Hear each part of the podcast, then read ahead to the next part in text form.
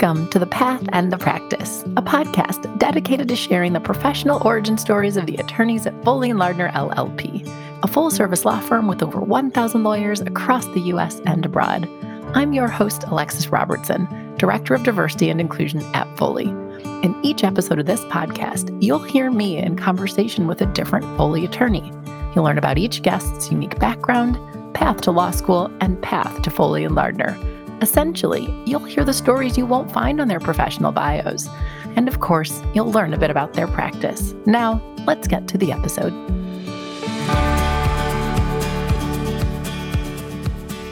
This episode features a conversation with Chelsea Hilliard. Chelsea is a senior counsel in Foley's Dallas office with a practice focused on litigation, or as Chelsea describes it, she is a deal litigator.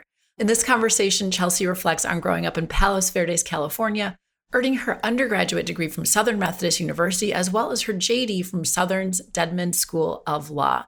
Chelsea reflects on a path that essentially took her from California to Texas. And as you hear her talk, you'll learn that it was not at all on the radar or her plan to end up in Texas. But that is where she landed. She reflects on her passion for horses and how that got her there, you know, I really don't want to spoil the story, so I'm not going to say more. But her story is similar to many others on the path and the practice. It really epitomizes why it's so important that we reveal the journeys behind the bios. The things that you simply won't find on a law firm bio are what we dive into. Chelsea reflects on unlikely interests that caused her to learn about law school. She also talks about navigating a really difficult job market.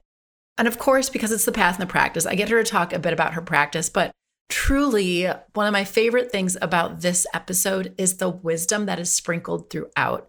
Chelsea gives fantastic advice on navigating difficult situations. She also touches on success as a summer associate. And just overall, you can hear how self reflective she is, how much she has learned on her journey, and her willingness to share that with others. Finally, as we wind down our discussion, Chelsea reflects and provides great insight on the importance of being a sponge and asking questions. I hope you enjoy my conversation with Chelsea Hilliard.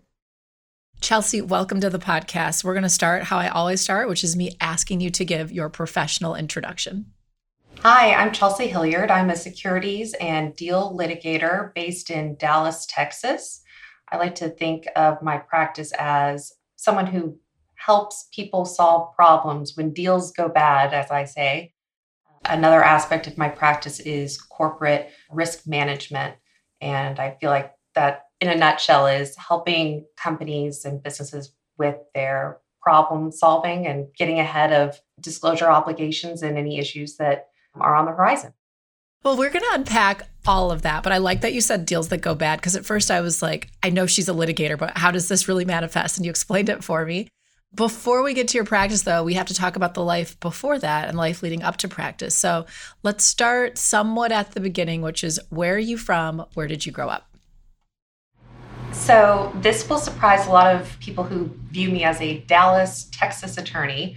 I grew up in Los Angeles, California, uh, in a little sleepy town called Palos Verdes, which is really not that sleepy. It's just sleepy comparatively when you think about living in Los Angeles um, which is on the South Bay or the South Peninsula of Los Angeles.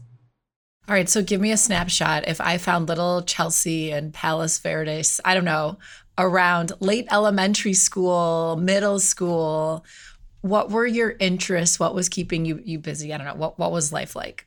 So, I had two big loves of my childhood. One, horseback riding, which I think a lot of people equate me with that equestrian or horsey girl. but the other was I was really into art. Since a young age, I was just in love with anything that was artistic, like painting or sculpting or drawing. And I I was always doing some sort of art form. So you could either find me horseback riding or doing art or maybe dancing. I also I love to dance. All right. So you said a few things that I have to follow up on. So, one, when you say horses, is that, are there competitions involved? Like, what's the, or is it I would casually ride horses sometimes? What's the extent of that? yeah. So, and I know that on your podcast before you, you noticed that there's a trend of lawyers either being bookish or athletes. And it's something that I think I see a lot of in litigation in particular. There's so many litigators that are former athletes, and I, I think there's that aspect of your identity just being tied to it. But anyway, going back to your question about horses, yes, um, I rode competitively, and that's actually how I ended up in Texas. You have to say more. How does that work? So you mean so later and I know we're going to jump around so listeners I'm sorry but I can't just I can't wait on that one. How did that lead to you getting coming to Texas?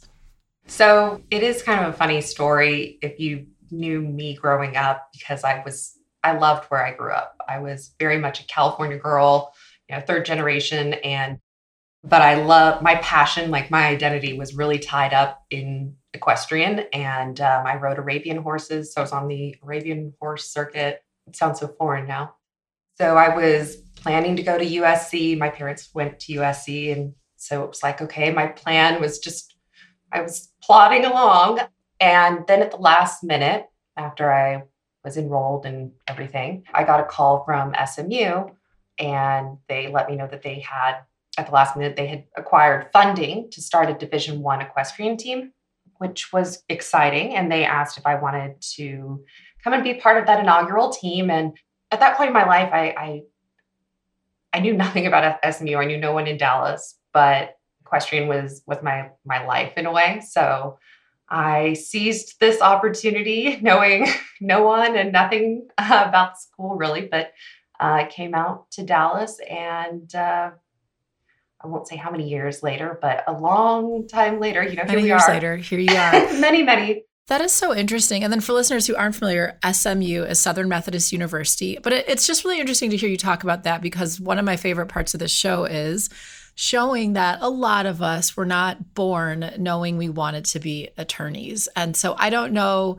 you know, what your plans were when you thought what life would be, you know, at this point, but it doesn't sound like at that point at least you thought law school was in the cards and getting you to sort of fast forward that connection between yeah. horses and moving, we automatically fast forwarded through a lot of my questions, which is cuz you know, my next question is like, all right, you go to high school, how do you decide? So for you, high school was I'm clearly going to USC but up until that last moment, you got this phone call and everything changed. Yeah. And, you know, I think there was a podcast that I listened to uh, that really got at this the other day, which was talking about the mentality of, of athletes. And, you know, when you lose that sport, you know, you really feel lost in a way. Sometimes identity. it's it's just it's tied really, to your identity. Really, yes. It's really hard. Um, you know, people ask me why I don't ride anymore, and that's a whole different topic. But it's really related to the, your question of how I ended up wanting to be a lawyer. And you're right. I mean, it wasn't like, oh, I was, you know, in high school thinking, okay, I'm going to go to SC and then I'm going to be a lawyer. My best friend from home, Nicole, she she knew. We I, I remember in ninth grade, she knew she wanted to be a, a patent litigator or you know, wow. IP litigator, and and she is, and she's fabulous. Does a great job with that me, I was like, well, I love horses and I love what I'm doing, but I knew that it wasn't forever. Mm-hmm. And I think that was the trigger for me with SMU and, and the Division One equestrian team was it was an opportunity to not have to let that go at that point. Yeah, you were able to extend it for many, right. a, a few more years. That's really interesting. Okay, so then let's talk about that transition. You're now in a state you hadn't really planned on being on. You didn't, you're coming from California, you don't really know anybody. You know you're going to be able to ride as a part of their equestrian team. What was the transition to college like? Yeah, just say more about that. Brutal honesty, it was really hard. There was absolutely the homesickness and, you know, all the things that you would expect, but it was a culture shock. And I don't think I've ever really gotten not that you get over something like that, but that was hard for me.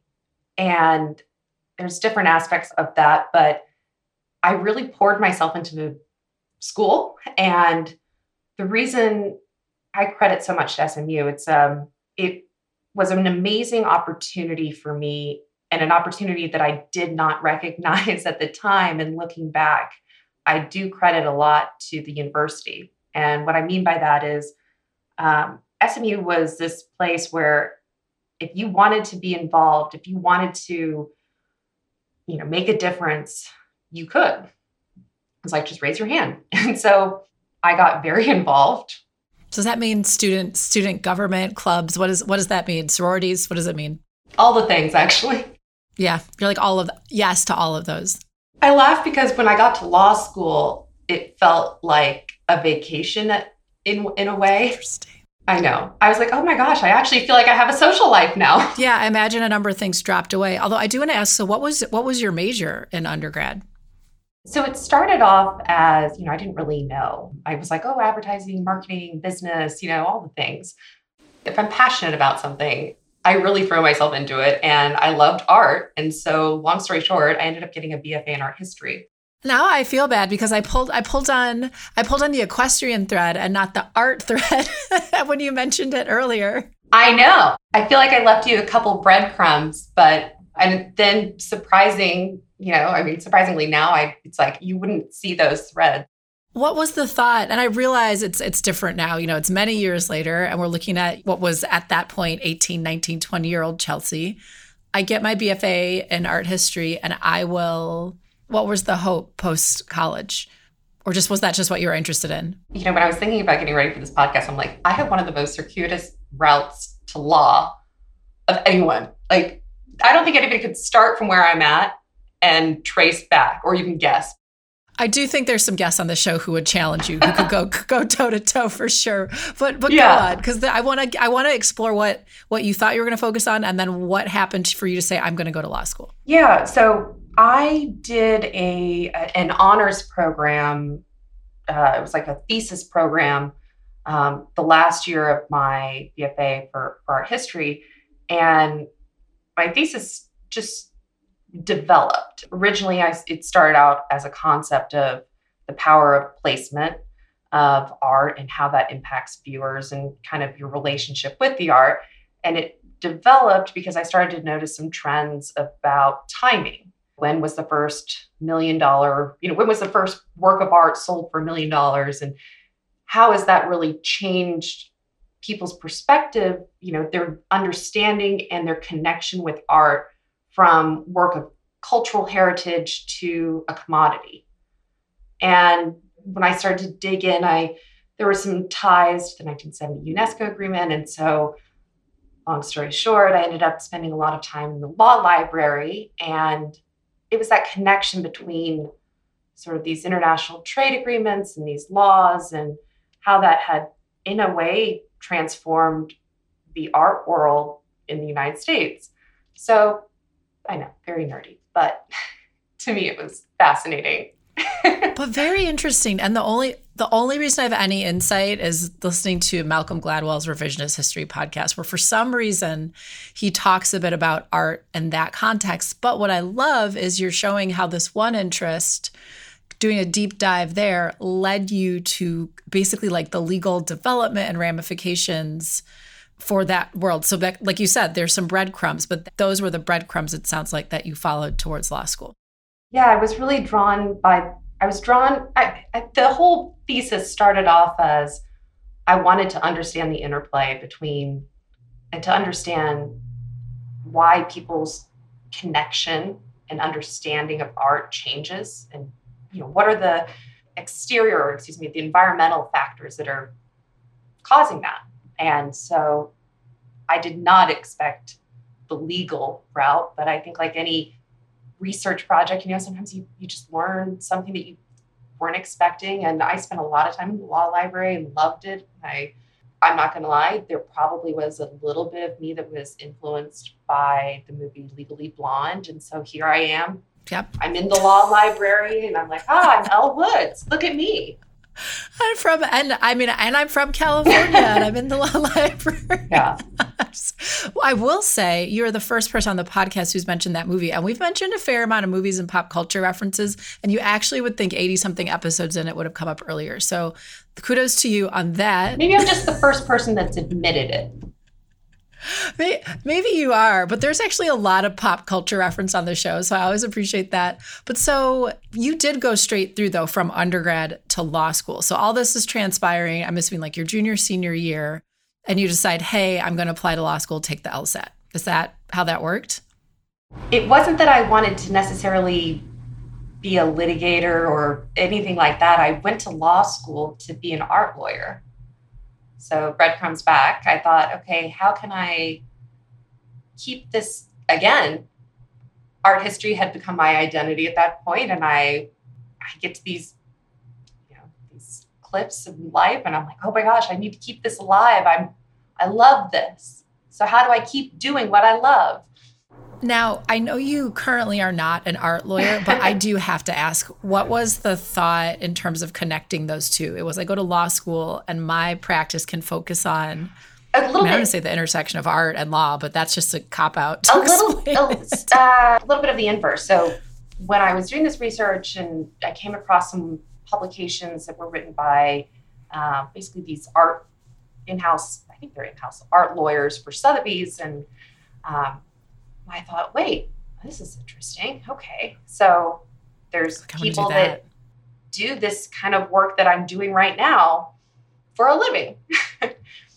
and I mean, the alternative, in unfortunately, in the art world, there aren't that many paths that, unless you, can go get a PhD and you're there, Mhm. and you can be at a be a curator. Or, and as much as I wanted to stay in school, it wasn't you know, something that I fiscally was inclined to do. So I thought, all right, well, what can I do? And then I stumbled. I was like, wow, wow, I can keep researching law I and can art. do this.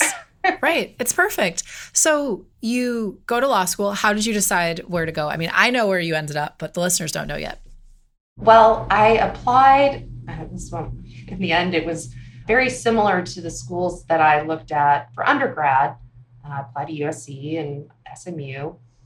And when I was really getting down to that next level of granularity, I was looking for art law programs. There was a there were a couple notable programs, and so I applied to those schools. But as I got closer to the decision making point, um, I was just like over, it was like it coincided with the end of SMU in my undergrad. And I, you know, was reflecting on my time there. And I could not get past the the feeling of gratitude that I had for the school and the way that it had supported me and provided me so many opportunities. And SMU at the time had, and I think they still do, had an art law program. And um, so I was, you know, it was on my top list anyway in terms of did it have the curriculum. But at the end of the day, it was it was about that sense of community that I felt in undergrad. So wanted to continue that. So you go to SMU, and earlier you had mentioned that because you were so active in undergrad, in some ways, law school felt like a little bit of a break because I'm assuming some of those extracurriculars essentially dropped away. But overall, and I just, I love ask, I have to ask lawyers this for the law students listening. I feel obligated to, but realizing you're over a decade out of law school, what was the transition like academically to law school for you? Was it something you easily took to, or did you find it to be a transition? I loved it. I don't know if this if this will resonate with the listeners, but it's like when you feel like you have so much going on that you're just constantly shifting between things and you're really really busy. And what I really enjoyed were those moments when I'm studying and this was like more so in, in law school, but in undergrad where I was like, okay, I can just focus all of my time on researching or or addressing this one thing, you know, and I'd be in the in the library for hours. I loved that. Whereas so basically when I got to law school, it was okay, we're gonna just do that all the time. And I was like, cool, this is great. I have like one big assignment. Uh, the assignment is to just study and attend classes and um, you know get to know your your classmates. So as much as I loved being involved, and I, I wouldn't change any any of the activities or anything that I did in undergrad, law school was a very different pace. It was intense. It was, um, you know, it was hard. I mean, I think any, any, Mhm. but I, I kind of like challenges. I need challenges in my life. So I really enjoyed it. Well, and I hear a few things in what you're saying. Sometimes I've, I've definitely heard the perspective of student athletes, and we haven't gotten into how demanding equestrian is. And I don't know that we actually have time to.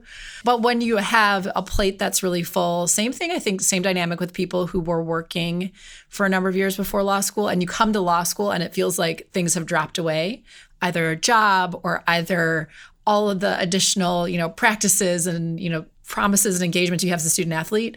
I've heard a number of people on the show have said actually law school was a welcome change. And yes, it was difficult. And yes, I had to study.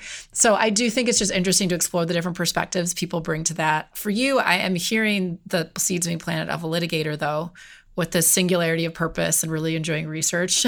so we'll see. We'll see how that materializes. How did you end up figuring out practice area. And I will preview for listeners. So you joined Foley as a lateral, I think about four years ago, and spent the first seven or so years of your career practicing at different firms. And we'll talk, of course, a little bit about that. And of course, you're joining Foley. But how did you just figure out your practice area? How did you find a job after law school? I'll uh, cover all that stuff. What happens next, basically? So, I think the overarching theme for my story is that I have been on a path that I haven't necessarily been the driver of. I've been dealt unfortunate cards in terms of timing, uh, professionally in particular, and and I'll, I'll I'll go there in just a minute. But I've also been lucky in that a lot of times the things that I feel when things don't go the way I plan, they ended up. When I look at it now, I'm. They were such. It was it was the right thing. It works out. It does. Yeah. And that's a really hard thing. I mean, even now when I when I face adversity or you know, something comes up and just blows up my plan entirely, it's hard in the moment. But I I do try and bring myself back to at this point I I know like I don't just believe. Like, I know that sometimes the hardest things or the most unexpected events are the best. That things can work out. And I want to pause on that for a moment because I think some of the listeners will get for this will be either students doing their 1L summer, maybe they're heading into on campus interviews, or maybe they're finishing up their 3L year, they're studying for the bar. And this is, I think, the hardest thing. And partly you develop that perspective just by living it. But I do think there's something to be said to law students or any student. You're going to have to trust a little bit that this is going to work out. You're going to have to also believe that some things that feel like they were not a part of the plan that are, you know, taking you sideways are going to lead to skills or people that are going to turn out to be really valuable. So I just yeah, think that's worth highlighting. I think that's, I mean, that's the truism of, of a growth mentality, uh, something that I, I, I try and lean into now it doesn't make it any easier though when you have when what you want to have happen doesn't happen. And what right, I, you're like, I need to be an art lawyer at Sotheby's. Yeah, I mean, you know, and then I go to law school, and uh, the art law professor takes a sabbatical for the two years that I was eligible for those classes, and Ooh, you know, and so then okay. you pivot. But what I would say to to the listeners of anyone, I think that is really wanting to be a lawyer that's going through law school, that's you know trying to go through the whole on-campus interviewing process, all the things. You get to that point by being you know top of your class and the rule follower and checking all the boxes and you get to this interesting point I, for me it was in law school where you're like okay i've checked all the boxes i've done all the things that they you know that life has told me i should do up until this point how do i define success now What does that look like? And it's almost like you have this moment, or the, at least I felt like I had this epiphany of, oh, I, it's now up to me to define what that is. That's scary. That is a really scary thing. Or your plan was graduate from law school, get a job, dot dot dot, walk on to walk off into the sunset, retire, and you're like, oh wait, I actually have to live and figure out how I'm going to fill the dot dot dot part, which is I really think some some major wisdom that any student will repeatedly hear from somebody who's been, you know, working for a while because so achievement oriented, it ends up may or may not be those achievements that propel you now for the next 50 years. Yeah. and I think it's the rare person who is propelled by that. Most people have to connect to something else. Yeah, and it's hard to recognize. I, I think the athlete in me was so I needed that sense of winning, not winning, but that's not maybe the right way to say it, but that achievement, achievement, accomplishment. And yeah, the right. next the next goal, the next right. yes. And then you lose that. And by lose it, I mean it just isn't part it of changes. Right. It's not part of your curriculum once you get beyond law school. And that's hard. Yes. But now you do have to tell us yeah. because I love these more philosophical talks. I know we're going to do more. But how did you find that first job out of school? How'd you end up being a litigator? This is a this is one of those stories that, you know, has a happy ending, but was not a happy story. So I graduated from law school during the recession. I had a big law summer clerkship lined up after doing OCI for this is for my second uh, or my 2L summer. And two weeks before it was supposed to start, I get a call that they're canceling uh, the program. And good luck, no compensation, no letter of recommendation, just sorry. Good luck. Get a job at the mall. Hope it works out. And, yeah. you know, I mean, I needed to, at that point, I was trying to find a way to make money, you know, to pay for 3L here and hit the pavement and was able to find two different jobs back to back in the summer. And one was a small practice that had about four attorneys, and the other was a, a law firm that uh, specialized in asbestos litigation. And they were they were both wonderful, and ended up actually working at the latter um, throughout the my 3L year. So and that was great because that helped basically pay helped me pay for my living expenses. So that was awesome. But it was brutal. It was here I've gone through this gauntlet, got the thing that we all wanted to get, right? You know, I'm like, okay. Yep. I checked all the boxes. And then unexpected, you know, 2 weeks before and it it wasn't and I reached out to other firms that had given me offers and they were, you know, all in a you know, I think everybody at that point, yeah. point was in a bind. And so then, even worse, you know, dun dun dun, I had to go back for 3L OCI. And I can tell you that that year was probably the worst year in terms of attendance. I think there were two firms. so when I went into those interviews and I knew there was one spot or two spots total, I told myself, you cannot lose. Like this is a doer. You like mm-hmm. you must do. you must win. So it, it was really intense. And you know, I don't I don't wish that situation on anyone. That was a really it's a it's a hard time. And so for so for listeners, particularly the law students, because the lawyers listening, most of most of them are going to remember this time period. Um, so I'm about three years ahead of you in terms of JD wise. So I was graduating during the time when the economy was amazing, and it's just like Lucky. we have the biggest summer classes ever. And oh, did we say your base comp was X? Really, it's Y, and we owe you back pay, right? But so this was all happening when I was, I think, a new second year. And it was a very scary time in legal practice. Um, you're not the first Foley lawyer who I've talked about who graduated during this time. And I actually think it's important occasionally to talk about it so that people listening can understand there are cycles, whether it be to the legal economy, but also to hear, you know, what what people have had to do in order to just hustle, be scrappy to end up where they were, and that things aren't always sort of just given to you. But I do, I will make a plug for um, Morgan Tillman's podcast, episode 43. He was another person very impacted by by the recession, and he's also hilarious. Not that Chelsea, not that you and I aren't hilarious right I now, but Morgan's also a very funny guy. you are hysterical, but but no, I just think this is important to to explore because this does happen. And one of the things of this show is illustrating that there's no prototypical lawyer in terms of the type of person, and there's no prototypical path to law, and there's also not necessarily like at all a prototypical path to big law.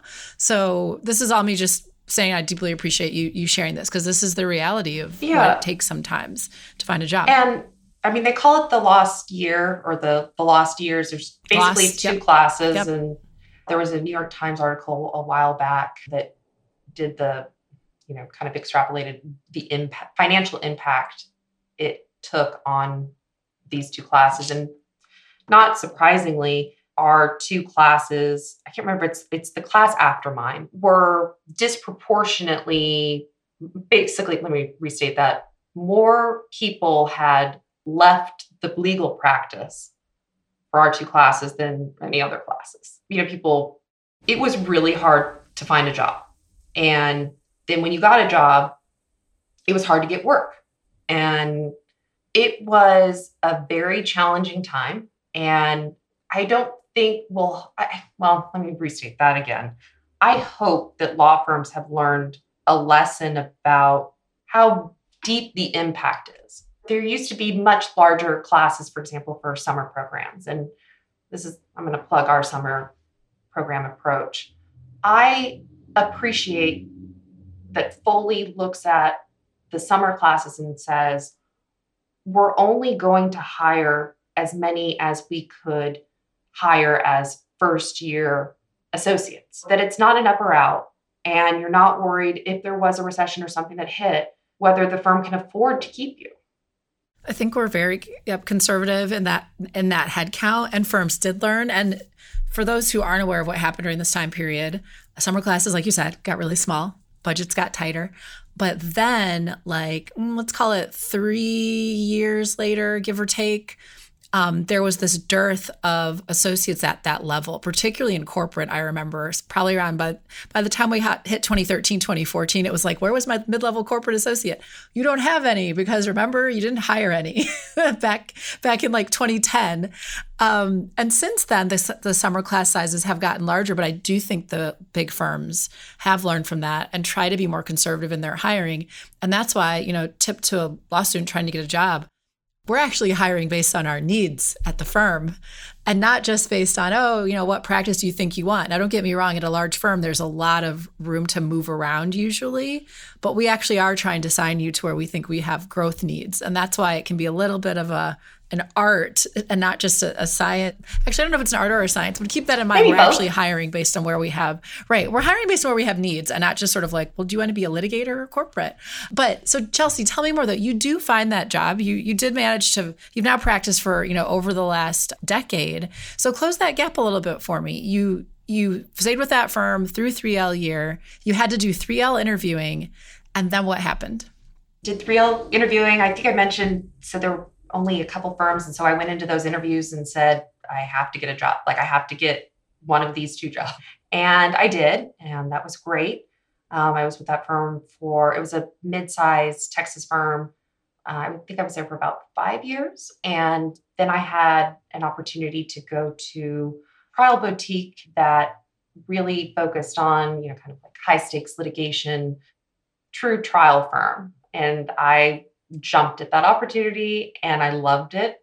Got fantastic experience. And I was with that firm until April of 2018 when I came over to Foley and Lardner. All right, and we're going to talk about Foley because we have to, given this is Foley's podcast.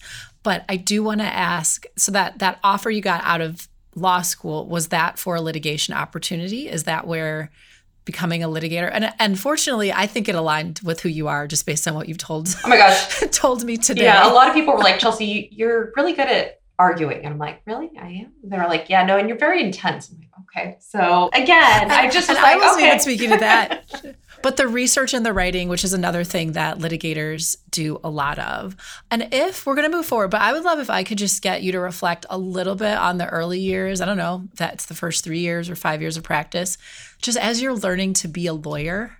How was that? And I say that because I find a lot of junior lawyers can be overwhelmed by the gap they have to close in terms of skill. So having someone who's survived and made it through reflect on that, I think is powerful. I have survived, but I feel for our baby lawyers.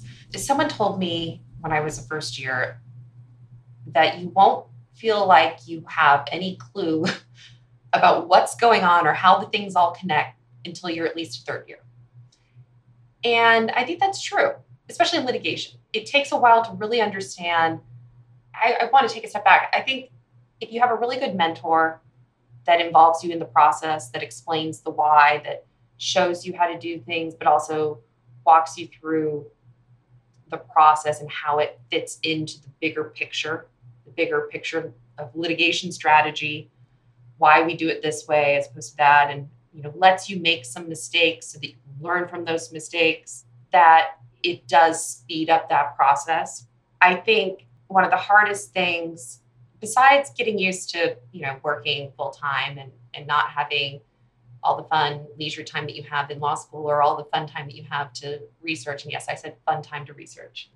I still to this day, if I get I get excited when I have like that block of time to just work on a brief or just work on something. It is really challenging to feel like you're doing a good job when the learning the learning curve is just so steep in those first few years. And it's hard not to beat yourself up. It's hard not to, least for me, develop some imposter syndrome around, oh my gosh, you go from being the best at everything, right? I'm not saying I was the best. I'm just, you know, you're like, I I know I'm doing a good job because I'm getting an A on this test. And then you start working at a law firm and sometimes you get feedback, sometimes you don't. You don't feel like you have any idea about why you're doing it that way or what you're doing sometimes. And you yeah. don't even know if it's okay to ask. Oh, so I think what you said ask. about the mentor. Yes. Oh, that's the thing. You have to, yes. but I know it can be daunting when you're like, if I ask why I need to summarize this deposition or why did we write the complaint that way, is it okay? And even though I think, you know, I know at Foley in particular, you know, the partners and senior counsel and senior associates are very open to that. There are certain environments where you're like, eh, are they going to judge me? Um, so it can be so, so, so hard. And I also want to make clear that in you sharing that and me, you know, confirming it, it's not to scare anyone, but I think to just affirm the fact that you're not going to be the only one if you find this challenging your first few years of practice. Yeah, I'm happy to be vulnerable and you know put it out there because I don't think there were I can at least say from my own personal experience one of the hardest things the reason I feel like the imposter syndrome was just I had no idea that that's what was really going on but it it was definitely going going on was because I didn't know that other people were feeling the way that I was feeling and I didn't have this kind of dialogue with anyone. And so I internalized. And you can't do that because you find out many, many years later that no, uh, that again, this is why I think it's so important. I don't know if I've said this on this podcast, but to talk about what this experience is like, especially with your summer class, with your first year class, it's such an amazing opportunity to bond with your colleagues and also then you realize okay it's not just me. And it's not just it's, it's also the fact that you might be great at one thing and your colleague might be great at something completely different.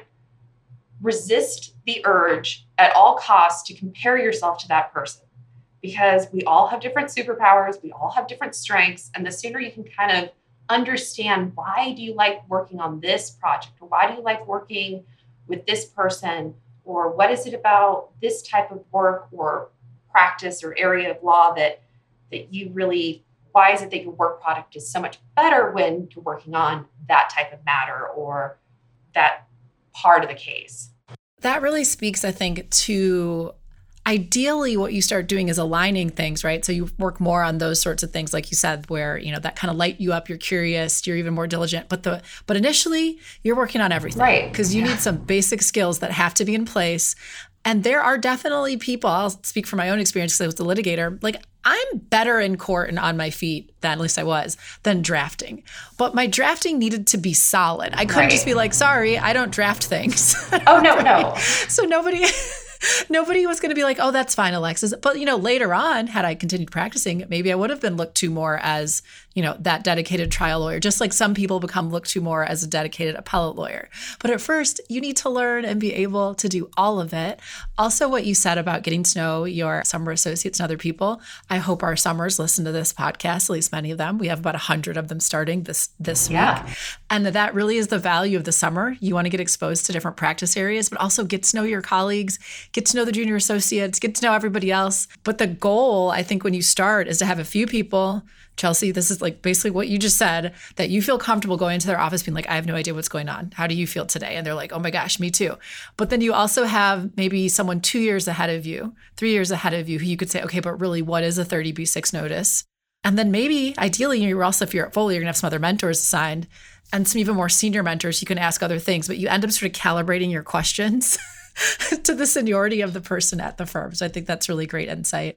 And Chelsea, we're going to drive more value in terms of practice pointers, but I do have to get you to talk about your practice. You said it earlier, said it about 40 minutes ago, but after, you know, the decade plus practicing, you know, you come to Foley, and I will ask you more about that in a moment as well. But tell us again, what is your practice? So, my practice is securities litigation and risk management advice. I think within the securities field, you know, I, I understand that's either a daunting term or it's a very broad term. I focus on private company work with VCs and PE groups. Um, and then on the risk management side, advising companies uh, for deal litigation. You know, when deals go bad, shareholder derivative lawsuits, things like that. But it does run the gamut. I, I find myself back up a second in terms of how I got to securities litigation. It was this links to the, the advice I was giving, which is once you start to understand why, you start to learn that you like a particular area of law generally because you're good at it and you're usually good at it because you like it right they're kind of circular and that's how i got to securities law was i kept finding myself i was really drawn to these on a bunch of hedge fund manager cases and really liked how complex it was and like this 3d puzzle and um, it's really sophisticated legal work and i i really just kept going back to these deal litigation cases. And so when it was at the point where I was like, okay, I can kind of pick a path, that was the work that I really enjoyed and, you know, wanted more of. So I laugh because I I think back to when I was in law school and I was like, okay, well, I can't do be an art lawyer. Well, I'll be a real estate transaction attorney. And then, you know, the recession hits and i'm like well okay i will take whatever there is you say i'm a litigator yes i i can litigate and you know it's, it's funny i don't think i have necessarily all of the obvious litigator personality types that you assume or think that a litigator would have but again i just think life works in mysterious ways sometimes the things that i i know drive me are problem solving, helping people. I mean, helping others is kind of just at its core one of like the things that drives me. Um, I, I stay in law because I I love how challenging it is, and I love that we're problem solving for our clients, and that collaborative working through a problem is is sort of like everything to me. I'm like I love that. So, whether that plays out with our clients and helping them resolve a dispute or think about how we can get out ahead of potential disputes, that's kind of what I'm working on right now. What I really love, which is ESG disclosures and thinking about how we can help our companies get ahead of the current disclosure requirements and think bigger picture and um, you know all the well i love yeah. the excitement you have because i can see chelsea's face as she's, as she's talking as, she, as you talk about your practice. But i also love how you distilled it when we first got on. And you know it's maybe not only because we encourage our senior counsel to be able to deliver and explain their practice in that way but you said when deals go wrong you bring me in. And also i imagine so that deals don't go wrong. Maybe you want to bring bring me in. And I think when it comes to litigation, maybe a lot of people appreciate, you know, you bring the litigator in because, yeah, probably something maybe contract based or maybe not didn't work out the way that it should.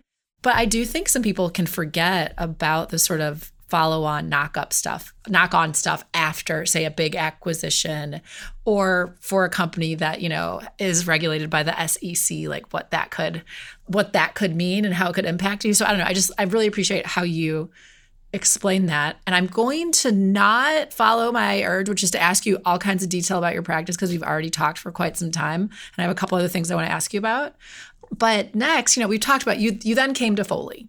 So what has life been like at Foley for you the past four years? Like what has differentiated Foley, I guess, in your experience, and how have we managed to keep you? This is the like brag about Foley. Ah, uh, yes. So I, I like talking about my why I came to Foley because I think it's also the answer to your question as well, because it's also why I stayed. When I was, my prior firm had decided to, as I call it, or not, I, I stole this from Gwyneth Paltrow, consciously uncouple. And I was thinking about different opportunities and what I wanted to do. It was like, okay, I'm now making my own decision, right? This is, it was kind of like another recession, but I was like, no, I'm going to lean into this and recognize this as an opportunity. and one of my mentors at the time, Orrin Harrison, he and I worked together and uh, we talked about where where we might want to land. And he said, well, let, you know, tell me what you're thinking. And so I said, okay, well, I've done this chart. Yes, anyone that knows me, I do charts. I dug in and I did the analysis. And, you know, I knew to support our practice, it needed to be a, a firm of a certain size and have a certain, you know, type of work. And that kind of narrowed it down. And I said, you know, there's three things that are really important to me that are crucial for for me in terms of looking at a firm. One, the work, right? The the high quality work. Two, the platform that can support that kind of work for our clients. And third, people and not just people, but I truly appreciate that. I don't want to use the word family because that you spend so much time with your colleagues. And I didn't want a firm that had, you know, like FaceTime requirement, that kind of thing, but I needed a place where, you know, you're with people that you respect, that you enjoy, that don't take themselves too seriously. And not it, it's hard to find your tribe, right? Some, yeah. It's a bat. But really, but human and really valuing people right. is what I'm hearing. Yeah. Yeah. That's a much better way of saying it. Thank you. I have to say that way. I'm the director of diversity and inclusion, so you're talking my language, right? But but but I think that's right. And this is where people who've listened to more than one show, their eyes might roll they might think that Alexis sends a script to the guests oh. to say people, but I assure you I did not, not at all. And to push back on that, I, I actually reframed your question and told my own story. Um, but so and you know, if we were in a deposition, you'd object to me. But it's the reason I've stayed. And it's really hard to, I'm sure if, if you're a first year, you're a second year, you know, you're in law school, I can tell you this all day long, but until you live it, I think it, it's hard to understand that people matter more, frankly, than a lot of the other bells and whistles. And the, I think there's a reason that Foley has so many boomerangs you know, people that start at the firm, leave, and then they come back. I, I had never heard of that until I started at Foley. And then I was hearing about these boomerangs. I'm like, what? Yeah. And it's a number of them. And sometimes the arc, it's like the person was here, I don't know, name the time. Yeah. 12 years, they left for six and they came back and they've been here f- for the last 10. I don't know. It, you're right. It does happen. It does happen a lot. And I think what's tough as a firm is we don't necessarily want to you know go into every little detail about how we support people but i think there are a lot of examples of we have a choice as an organization of what like what's the right thing to do to at like the structural organizational level not even just the one-on-one because people here need and you know like to get to know each other but as an organization i do think foley constantly tries to do right by the people that work here and i think that's saying a lot because yeah, i just i don't fairness. think that's necessarily like it's valued the thing that impressed me about foley because i I came to Foley in April of 2018 knowing that it was merging with Gardere, which I knew Gardere, the reputation, I knew the people, you know, it's sort of funny, but I ended up coming over as a, you know, into this group of senior counsel that were also my law school classmates. And there's five of us. Oh, interesting. Yep. And I knew a lot of folks at Gardere, which is now Foley.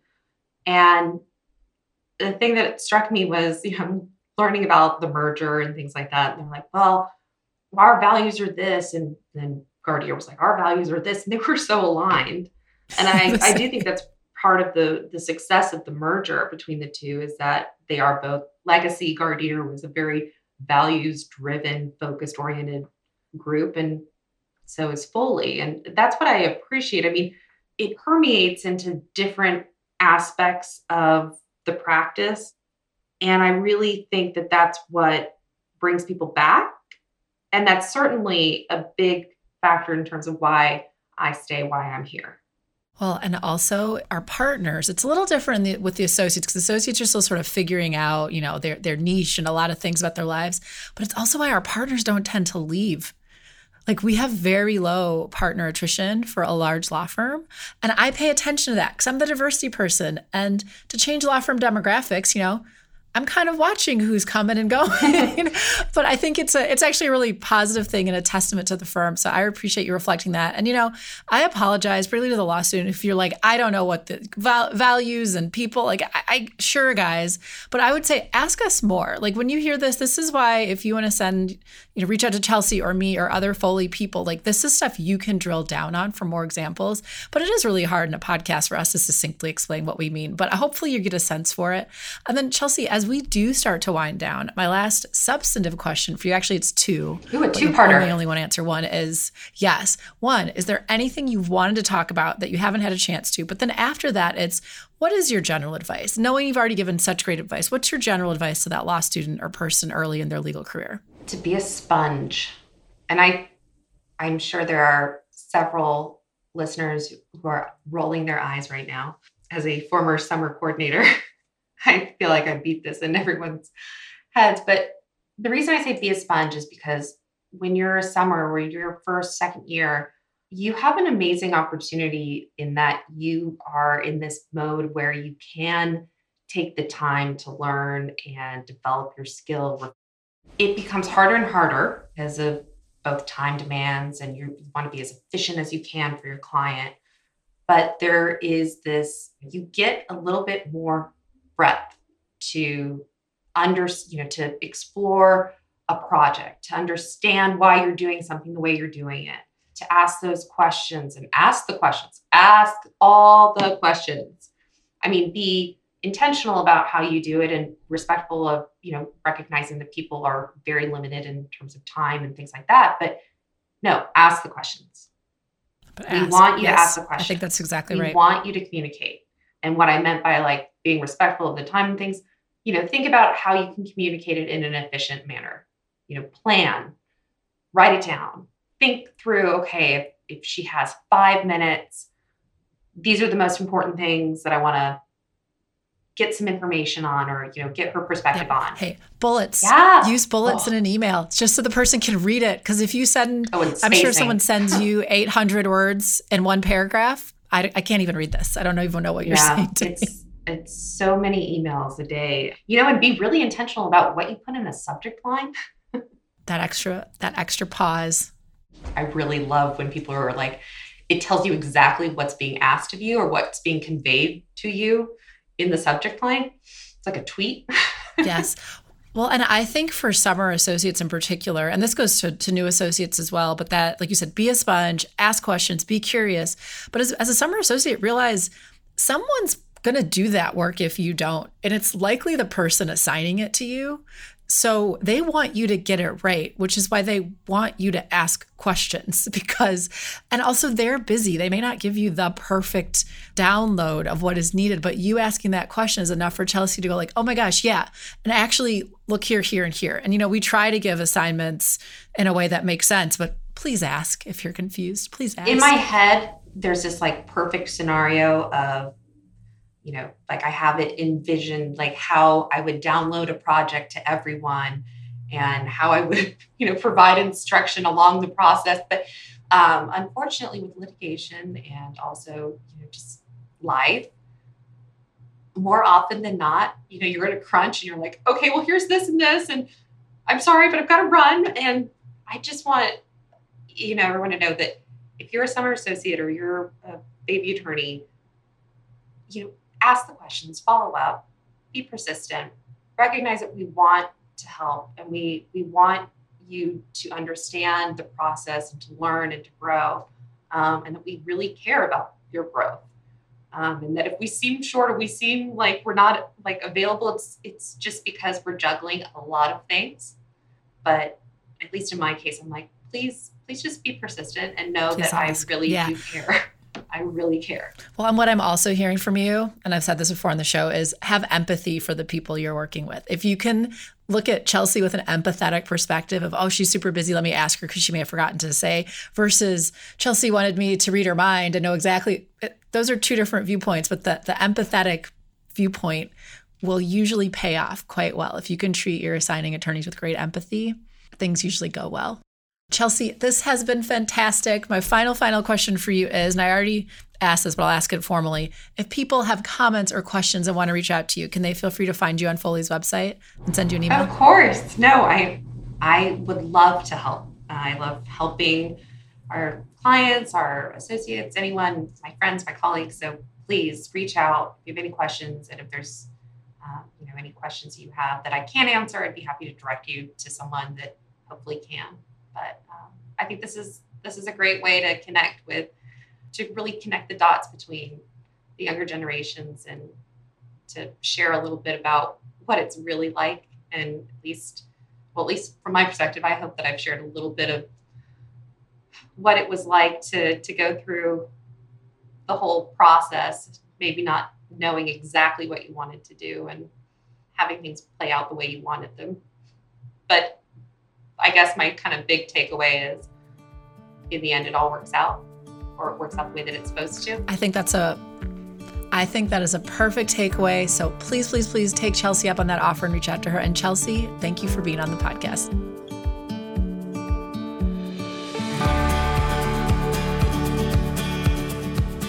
Thank you for listening to The Path and the Practice. I hope you enjoyed the conversation and join us again next time. And if you did enjoy it, please share it, subscribe, and leave us a review, as your feedback on the podcast is important to us. Also, please note that this podcast may be considered attorney advertising and is made available by Foley and Lardner LLP for informational purposes only. This podcast does not create an attorney client relationship. Any opinions expressed herein do not necessarily reflect the views of Foley and Lardner LLP, its partners, or its clients. Additionally, this podcast is not meant to convey the firm's legal position on behalf of any client, nor is it intended to convey specific legal advice.